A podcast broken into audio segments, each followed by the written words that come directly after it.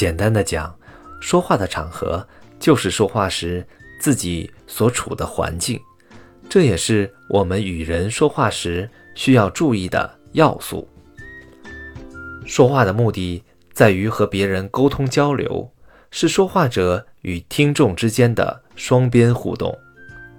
只要你说的话具有一定内涵，需要听者清楚明白，甚至需要听者做出一定的回应时，就必须考虑环境因素。譬如“您吃了吗？”这句话是过去见面打招呼最常用的问候语，绝大多数情况下说这句话都没有什么问题。但是，假如你和对方在厕所里面相遇，也用这句话和人打招呼，显然不妥。每一次说话时的环境都是特定的，都会和你以前或之后说话时所处的环境不同。说话者需要根据特定的说话环境，选择恰当的说话方式和技巧。说话时所处的环境，也就是说话的场合，是由。多种因素综合构成，主要包括时间、地点、人物、主题等几个方面。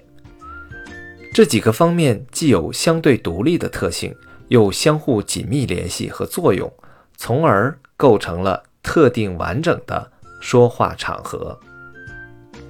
一天可以划分为二十四个小时，还可以划分为早、中、晚。等不同的时段，不同的时段，每个人的心情可能会不一样，说话的对象、地点可能不一样，说话的主题也会不一样，因此说话的技巧和方式也就应该不一样。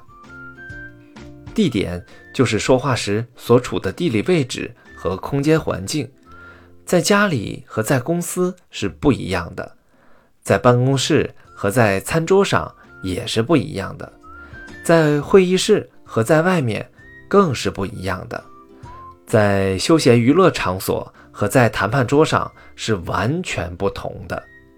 凡此种种，都应该认真区别对待，才能收到最佳的说话效果。多年前，一位记者采访金庸先生，记者问：“啊？”听说您曾将报业看作自己的女儿，但您现在将这部分产业给卖了，那您岂不是将自己的儿女卖掉了吗？在这样公开的场合，怎样巧妙化解这个两难的问题，直接关系到外界对自己的评价。金庸先生如果仅仅用是或者不是来回答，都是不妥的。而金庸先生从容地说：“啊，这不是卖儿卖女呀，而是女儿出嫁了。女儿出嫁是没办法的事情啊。”画家黄永玉永远都是一副笑呵呵的样，顽皮的天真写在脸上。这天，黄永玉坐在躺椅上，记者问：“呃，回顾这么多年，您觉得？”您最得意的事情是什么呀？黄永玉双眼一瞪，说：“啊，我有什么好得意的呀？”记者又问：“呃，那请问您是素食主义者吗？”黄永玉答：“对呀，因为菜比较便宜呀。”记者继续：“呃，黄老，您的文学成就真的是一流啊！”黄永玉笑了：“嘿嘿，我跟你说。”我是抄别人不注意的书。